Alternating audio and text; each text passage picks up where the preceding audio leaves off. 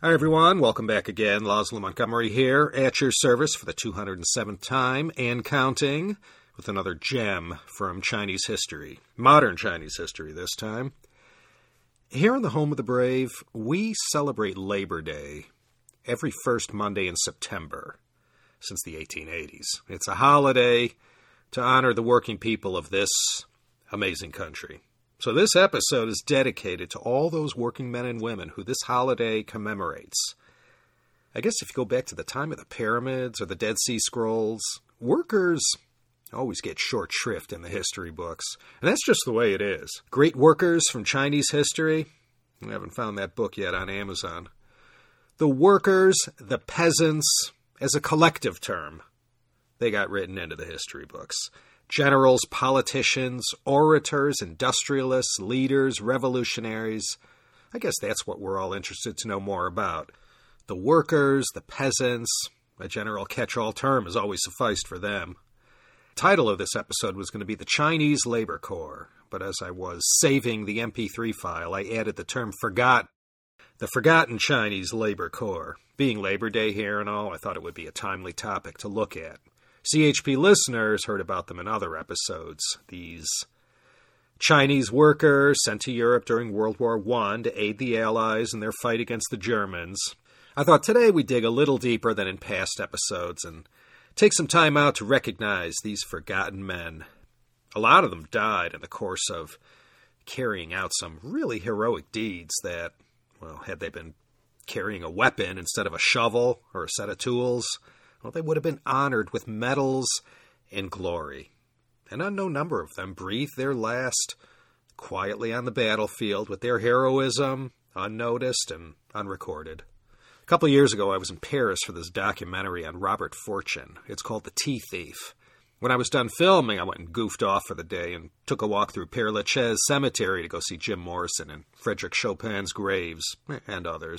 And I was surprised to see, walking through that cemetery, so many Chinese graves, quite a few, so many in fact. I wondered, how did they get here so long ago? Some of the graves had dates of death from the forties and fifties.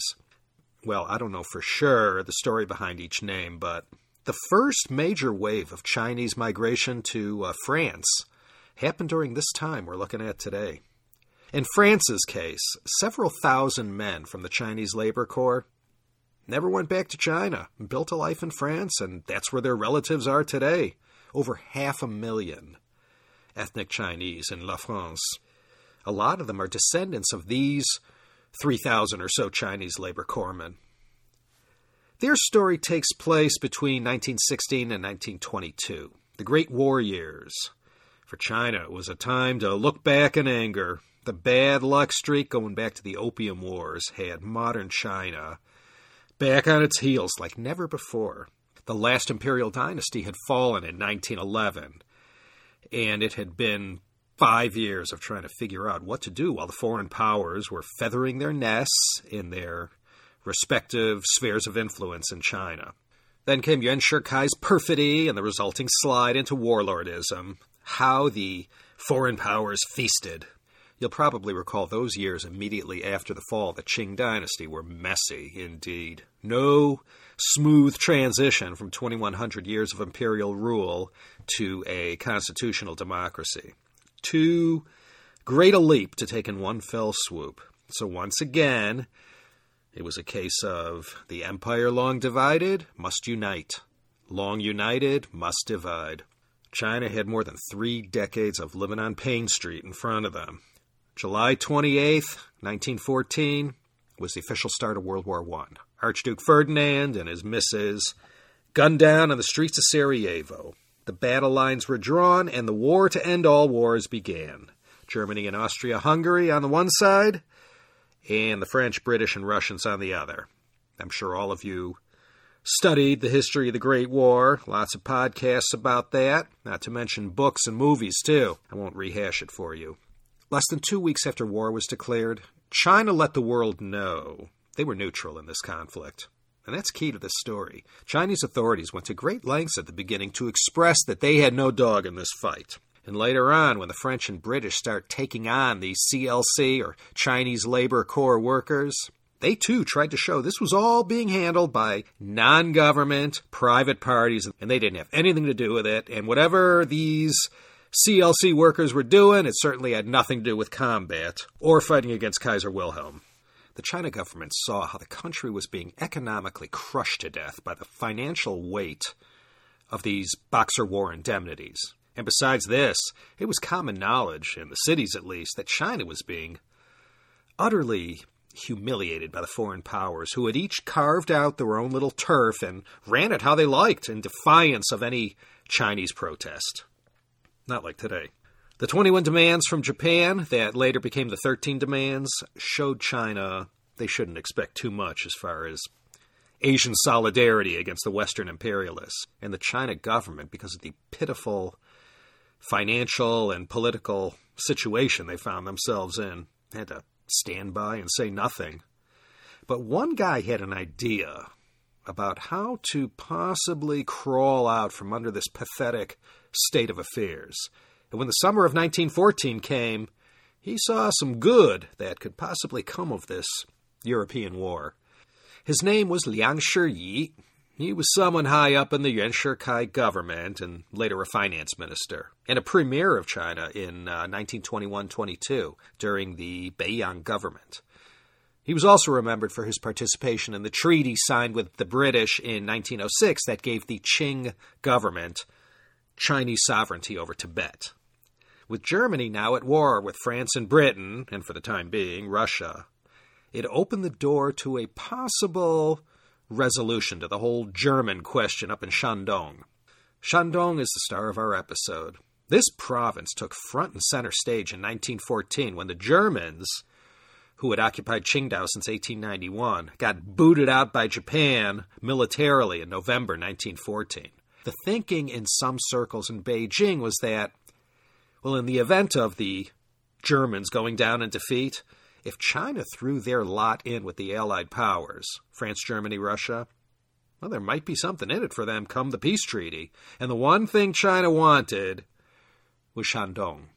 There were plenty of humiliations for China to deal with at that time, but this one, the German and later Japanese occupation of eastern Shandong, that really stuck in their craw.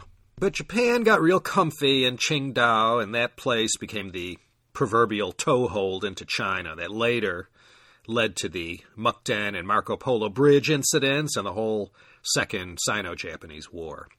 So Liang Shiyi, he went around to the Brits first and tried to shop his idea of offering Chinese support in the war against the Kaiser. In so many words, Liang was told, you know, thanks but no thanks, we got the whole thing covered. At that point, so early in the game, Britain didn't feel any need to invite China into the club and possibly later on be obligated to share in the spoils.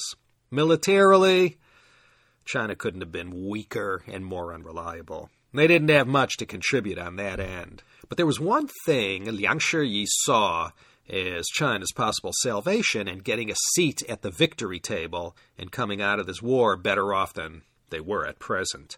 Liang Shiyi knew there was one thing China had a lot of, going back to the beginning of time. They had a lot of manpower. These were the nameless individuals who, in their great numbers, built the Great Wall, Dujiangyan, the Grand Canal, the Tea Horse Road, the Stone Cattle Road, and thousands of other engineering feats into the present day. They knew how to build and move the earth around. Well, Liang Shiyi didn't have much luck in the beginning. He tried to sell his idea as a combination of laborers and soldiers. But when he changed his pitch to laborers only, there was some interest, but no takers yet. But World War One was just getting started. And after the Battle of Ardennes and the First Battle of Ypres, all of a sudden, the British and French top brass saw, well, this war was not going to be like past wars. The death and carnage was shocking as the best weapons technologies of the Industrial Revolution got a nice first test drive on the battlefield. Suddenly, fit male subjects who could put on a uniform and fight became a much rarer commodity. And a British or French soldier couldn't be wasted on jobs that didn't involve fighting on the battlefield. Therefore, those who spurned him at first came around when Liang Shiyi, in the early summer of nineteen fifteen, knocked on their door again about that offer of supplying Chinese workers to help in the war effort. He made an offer of supplying three hundred thousand Chinese workers to perform any and all non-combat duties. Well, Britain was still mulling it over when France became the first to take Liang up on his offer. They had already started recruiting men from their colonies in North Africa, Indochina, and Madagascar. And paramount at this early stage was that appearances had to be kept up at all times, and that China was in no way negotiating with the British or French governments. Middlemen were used as a cover to throw the Germans off the scent. Liang Shiyi set up a firm called the Huimin Company that served as a one-stop shop for all your Chinese laborer needs and acted surreptitiously as a cover for the China government. They kept offices in Tianjin, Qingdao, Hong Kong, and Nanjing. They cast their net as far and wide as Guangxi, Yunnan, and Sichuan. But at the end of the day, of all the Chinese who served in the C L C, about eighty percent of them came from Shandong province. In the first deal, France signed on for thirty-two thousand men. As per the terms of the contract, these workers were to only perform non-combat roles. A lot of hay was made about these Chinese nationals enjoying the same rights and privileges of their brethren from other nations, including France and Britain. You know, same pay for same work, same food, days off, working hours. The China government was trying to do the best for their people, but the truth was they weren't treated very well. Some places were worse than others, but the stories of the Chinese worker always pulling the short straw, eh, there's a lot of them. Even amongst the Chinese themselves, some called these C L C recruits Mai Chuzai, pigs that are sold. If they weren't going to get any respect from the Chinese, the foreigners sure as heck weren't going to. The French authorities signed five-year deals for these workers. They were to do volunteer and civilian work only. They would have nothing to do with direct military operations. The first group set sail from Tianjin in July nineteen sixteen, just as the Battle of the Somme was ramping up. Boy, were these Chinese Labor Corps guys going to come in handy. About a million souls were going to perish on both sides of that battle by the time it ended. They arrived at the port city of Marseille in August. Riding along with the Chinese laborers were a whole smattering of missionaries and other students who served as interpreters. Not only couldn't any of these workers speak English, they were by and large right off the farm and illiterate as well. Well, like I said, all kinds of efforts were made to make this whole matter of thousands and thousands of Chinese heading in the direction of France, you know, look as innocuous as possible. All kinds of excuses were made, and the French authorities would point at their little fig leaves and say, see, see, nothing going on.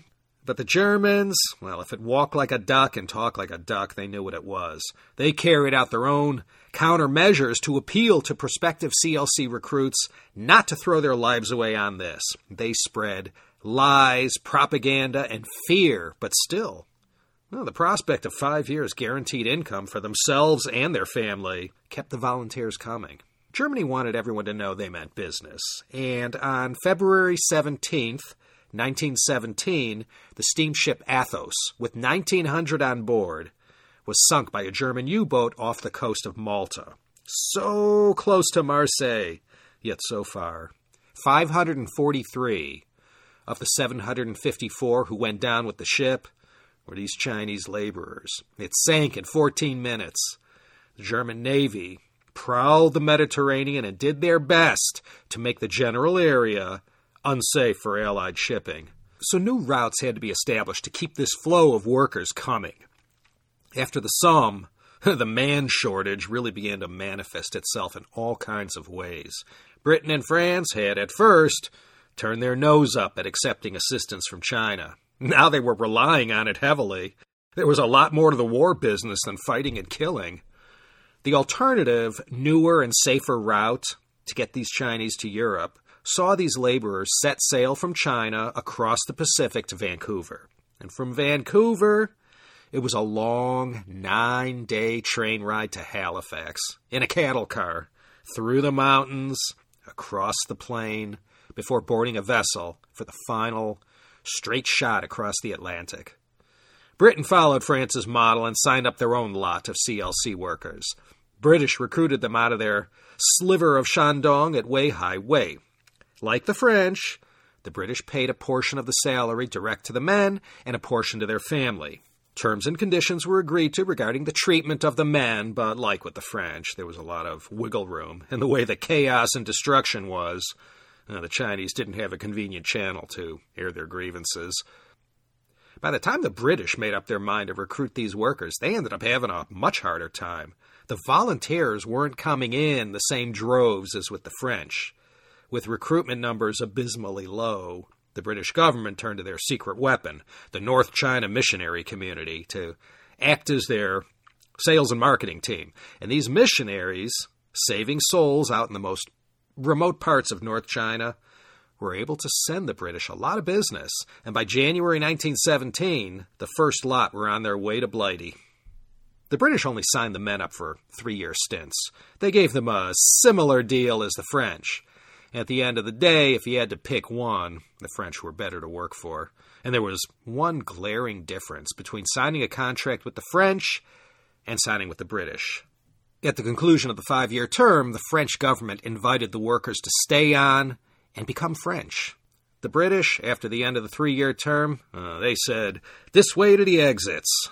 There was one loud and vociferous group who were dead set against bringing in these foreign workers, especially from China. And these were the labor groups of France and England. They were, I guess you could say, a rough lot, and prone to violence, and familiar in the ways of persuading their politicians to look out for their interests. So the British worker didn't want to compete with some Chinese import who was willing to work five times as hard for half the pay. So there was this playing out in the background. And I want to emphasize this. There was always this resistance, and it slowed things down and complicated the transport logistics, and in all the cases, the Chinese volunteer felt the brunt of the consequences of appeasing domestic labor interests. A quick word about the voyage over. I'm not going to say these Chinese Labor Corps volunteers had it as bad as the African slaves who came to America in chains. But there were many aspects of this journey taken by their Chinese brothers that would have been most recognizable. And whenever the ships would dock in Vancouver or Halifax or anywhere, the Chinese had to stay on board. It was a pretty brutal and dehumanizing voyage for these guys who, as I said, knew nothing except livestock and the seasonal day-in, day-outs of farming. A lot of them died on the way or were seasick for the whole voyage. I once did an overnight ferry back in nineteen eighty from Qingdao to Shanghai, and the misery was so total and my seasickness so horrible. Even after thirty-eight years, I could still remember how wretched that endless evening was. Well, some of the Chinese labor corpsmen even committed suicide. They just jumped overboard and died in the ocean. They had taken this adventure as far as they could, and for some of them, that's where it prematurely ended. Between March nineteen seventeen to March nineteen eighteen, eighty-four thousand C L C volunteers had made that voyage and had done the Vancouver to Halifax train ride. By the time they docked in Liverpool or Plymouth, you can imagine what kind of shape they were in. The killing fields awaited them. They had no idea what they were getting themselves into. They may have been involved in non-combat duties, but actual combat and non-combat duties have a way of mixing all the time.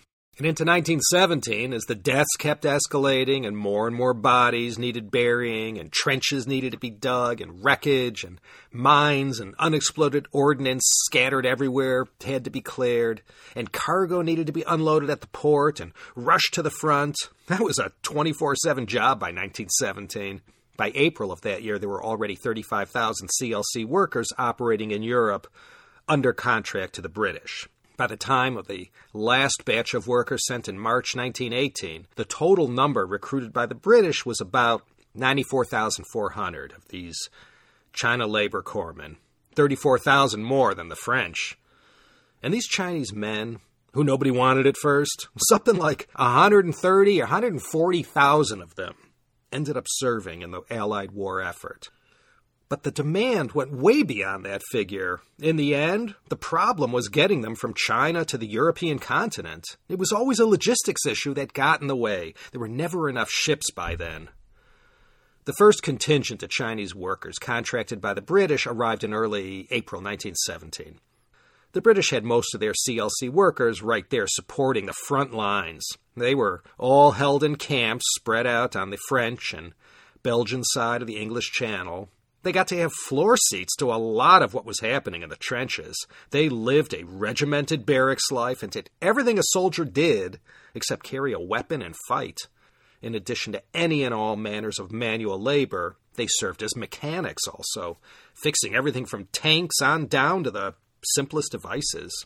You know, these guys worked hard, but if they were back home in Shandong or Hebei or Shanxi, well, it's not like they'd be taking it easy. Their muscle labor, this was their skill, and they put it to great use in the service of the French and British war effort. The French, as opposed to the British, they had a different use for their Chinese workers. The French labor groups fought this tooth and nail, but where most of these guys ended up was in the factories and at the ports and depots. So many French soldiers had been killed. I mean, they had to empty the factories to get men into those trenches. So this was how the Chinese were utilized by and large. So you could say, eh, better a five-year deal with the French than three years in the service of the British. It was less harsh. The French C L C workers, more than half of them, worked far away from the front.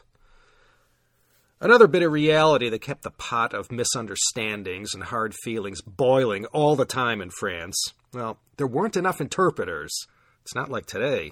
You know, not being able to understand each other led to problems that caused both sides to get equally furious and outraged with each other. And this did wonders to help fuel racism, xenophobia, and a general negative opinion about the Chinese workers. Abuses of all kinds happened regularly. There was systemic prejudice and getting ripped off with pay and then fighting with it, the Algerian workers.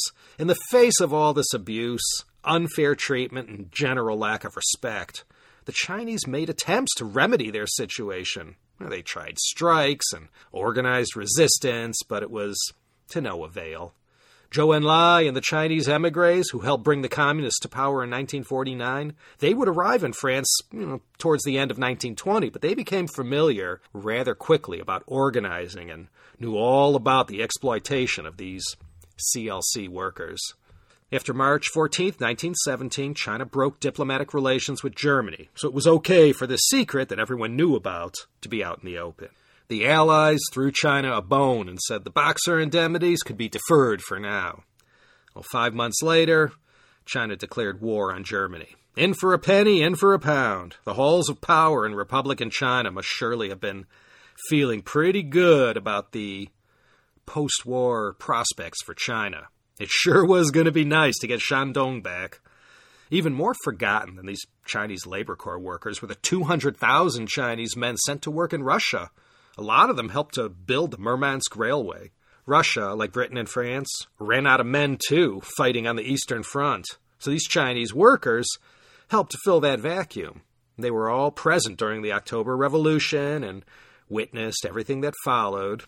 Now, when the Americans entered the war, they too had to borrow twelve thousand C L C workers to help keep their armies marching. The U S Army handed them back to France in May of nineteen nineteen. The Yanks weren't any better to work for than the Brits, though they were considered the lesser of two evils.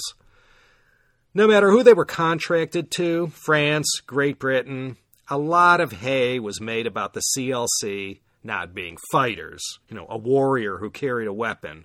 But the truth was, the way the battles went, they got blown up too, stepped on mines, got wounded by shrapnel, disabled, severely disabled. They saw plenty of action all the time. No one knows for sure how many died.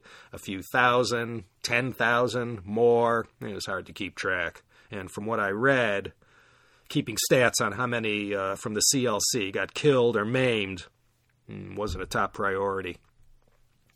Amidst all the horror and barbarism of World War One and the challenges faced by these C L C men, there was the occasional bright spot. It's not like no one cared about them. Beyond these hundreds of interpreters and minders, there were also groups who saw the plight of these laborers and sought to give them hope, some love, some care. There were two groups in particular who rose to the fore, and these were the Y M C A in England and the work-study movement in France, the brainchild of a man named Li Shizeng.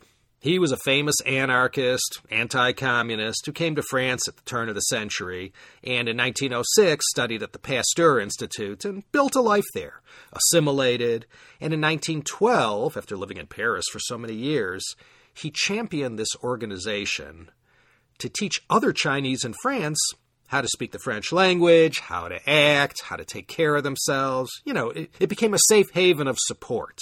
And they encouraged these men to be sober, stay away from the opium pipe, gambling, prostitution. It taught them all about the West and the ways of the Westerners and about the importance of education, science, and you know, all kinds of things. And Li Shizeng ultimately hoped these common, low-born men who participated in this work-study movement would one day go back to China and spread the word and bring some of this good that France had to offer back to the home country, and that China might possibly benefit from this. When, starting in nineteen sixteen, nineteen seventeen, with all these Chinese laborers arriving in France en masse like they did, Li Shizeng imagined all the possibilities in scaling his idea to include this massive influx of Chinese. He put it this way, quote, "Having been exposed to European civilization, they can help to reform society and eliminate undesirable habits." End quote. Yeah, Li Shizeng, I should do an episode on him one day. He organized schools to be set up around Paris where these men could go to. And these Chinese labor corpsmen, well, had they stayed back in China, they would remain illiterate till their dying day. But the work-study movement made a real contribution in opening the door of literacy to a lot of these workers. If at least a portion of the Chinese made strides in learning French and learning to read, well, they could at least help lift up and support those other workers in France who were struggling to keep their heads above water. He found them work inside the factories as well. It was a heck of a support group. There were magazines and pamphlets printed that gave these men both feature stories uh, about living in France as well as news on the war and from China. So the work-study movement and everything it did provided some solace to the thousands of Chinese far from home, surrounded by death and destruction. I mean, it provided them work, education, entertainment, services, comfort, and care. In England, they had the Y M C A, whereas in France, the work-study movement was secular in nature. In England, there was always the hope that in helping these Chinese C L C workers and bringing kindness and support to them, they might later on consider letting Jesus into their hearts. So for a whole lot of them, they were able to take what they learned from the French work-study movement and British Y M C A, you know, from these organizations, and acquired a skill, or they became literate. So for more than a few China labor corpsmen, they returned to China better skilled than when they had left. Not profound, mind you, but it was profound to these individuals and how it gave them a leg up on, you know, everyone else living in their county. Well, eleven eleven, nineteen eighteen, Kaiser Wilhelm abdicated, an armistice was signed, the war ended.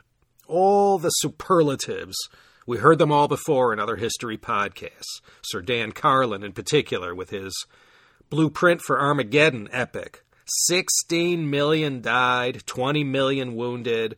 That hardly tells the story.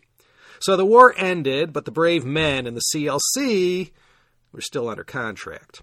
Five years for those who signed on with the French and three years for those in the employ of the British.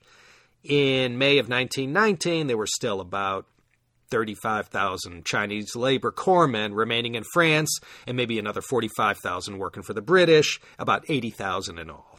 As long as they were still on contract, there was still plenty of hard work for them to do. I mean, we're familiar with all the carnage, death, and destruction that happened during the Great War, but less is known about the cleanup. Yeah, all those mortar shells everywhere, mines, wrecked equipment, and burnt-out vehicles, dead trees, dead bodies, dead animals. I mean, during the war, The C L C workers dug miles and miles of trenches. Now they had to go fill them all in. The war was over, and nobody needed these reminders anymore. The scale of the cleanup operation was enormous, and both countries were unable to replenish all their soldiers who perished. So the thankless task, the task that the history books and documentaries tend to leave out, the cleanup, it got done. By late October nineteen nineteen, there were still as many as fifty thousand workers still toiling away on the continent. British labor interests said thanks but no thanks to allowing the Chinese laborers on British soil. They'd handle the cleanup themselves, thank you very much. In France, it wasn't easy for the workers left stranded with time left on their contracts. They faced all manners of resentment and racism directed against them. Not from everyone, I'm sure, but the record shows the Chinese Labor Corps workers taking care of these unpleasant and dirty jobs, oh, they weren't made to feel welcome. On the one hand, they were willingly taking on the reconstruction jobs that the local French were reluctant or unwilling to do. And on the other hand, the Chinese had to put up with the prejudice and all the ways, big and small, that this manifested itself in their daily life. It said these workers saved up over fifty-one million francs in French banks over the period of their labors. Over a three-year period, it was estimated each C L C worker could amass about eight hundred francs, thirteen hundred if it was a five-year contract. And this was in addition to the portion of their contracted salary that was paid directly to their families. You cannot imagine how profound this help was to a local village family struggling in the earliest days of Republican China. By September of nineteen twenty, the last of the stragglers of the ninety-four thousand four hundred workers contracted to the British were shipped back to China. They weren't welcome to stay beyond their contract term. Another seventy-three perished on the voyage back. There are many descendants in Britain of these C L C workers, so I'm guessing some remained or came there later from France. In France, the last workers were repatriated back to China at the end of nineteen twenty-two. And as I said, there were roughly three thousand Chinese Labor Corps workers who elected to begin life anew in La France. And again, from these men, the Parisian Chinese community received a huge boost. Many of the half million today can trace their arrival to France to these C L C workers. In France and Belgium, there were about two thousand graves in four military cemeteries that uh, have the remains of uh, these C L C workers.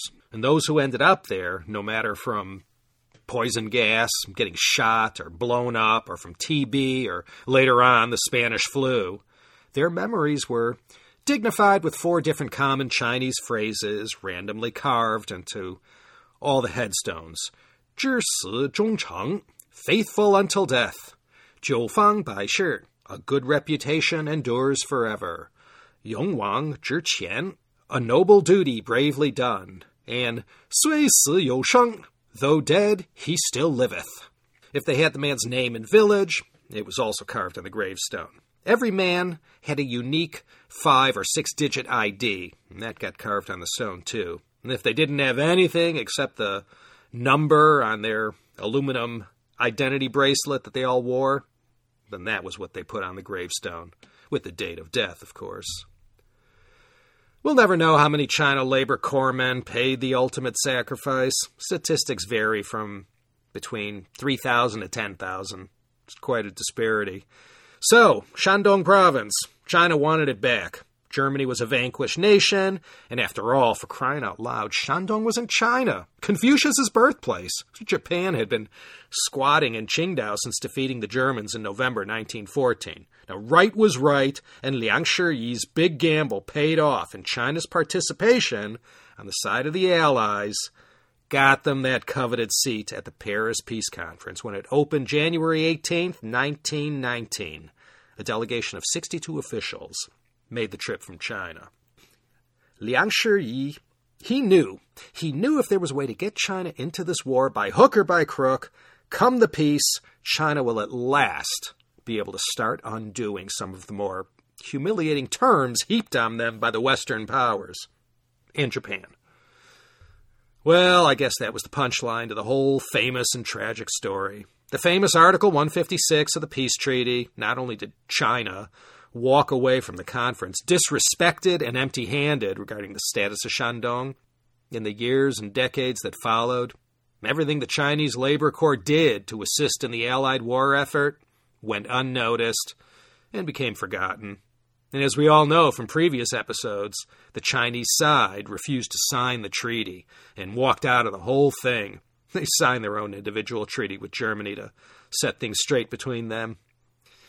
Well, February fourth, nineteen twenty-two, the Washington Naval Conference, China ended up getting Shandong back from Japan, but the Japanese nationals who lived there were allowed to stay, and many enjoyed special rights and privileges. Over in Paris, Li Shizeng had this crazy dream that these Chinese labor corpsmen would take all this worldliness they gained, this literacy that many were able to achieve, and their exposure to these new ways of the West. He hoped they would be like ambassadors who could go back to China and spread the word and perhaps cause some sort of ripple effect in their niche in China. Well, nothing of the sort happened. And if there were any stories of any of these men who went on to bigger and better things than plowing their fields, I couldn't find anything. And another thing, too, these poor guys, when they got back to their villages with their hard-earned savings, well, in rural China, whatever the returning son came back with in his pocket, well, by the time the last relative in the village got their vig, there really wasn't much left over. Well, except for the memories, of course. For the first time in a hundred years, Britain, on November eleventh, twenty seventeen, held a number of nationwide remembrance ceremonies to honor the C L C's service to the U K during the war. There's a movement to build a permanent monument to the Chinese Labor Corps in Britain. You can check out more details about that at ensuring we remember dot org dot U K. I'll have a link to that on the website. And on this Labor Day, here in the beautiful country, I wanted to introduce them to you, to all of you not familiar with this story. And if you ever find yourself in France or Belgium, maybe go leave some flowers on their graves and give them a thought. The Chinese Labor Corps, the Zhongguo Laogonglü. You know, I recommended them once before. Let me plug them again. Penguin Books in China. They have these Penguin Specials that are books short enough to read in a single sitting, you know, where you have an hour or two to kill. And one of these titles that came out in twenty fourteen was on the Chinese Labor Corps that was written by Mark O'Neill. He also wrote books on the Empress Dowager Cixi and one about his grandfather, who was the inspiration for this book. His grandfather, Frederick O'Neill, was an Irish Presbyterian minister who served his flock up in Liaoning province in Manchuria. And during the period of the C L C's involvement on the European continent, he was one of those interpreters who served alongside them and got to know them, gave them solace, taught them the Bible, and gave them love while Armageddon was going on all around them. I'll have a link to that book on my website, Mark O'Neill, The Chinese Labor Corps. And go check out some of the other good stuff Penguin Specials has. So, a happy Labor Day to all my fellow Amerikanskis. You know, in our culture, Labor Day is considered the official end of the summer season. But uh, here in the City of Angels, we got plenty of summer left to go. On this holiday, I wanted to tell you all about the Chinese Labor Corps and hope you'll spare a thought for them during the holiday. I know I will. Okay, let's put the bookmark in here. I have another multi-episode C H P epic coming soon. Maybe sooner than you think.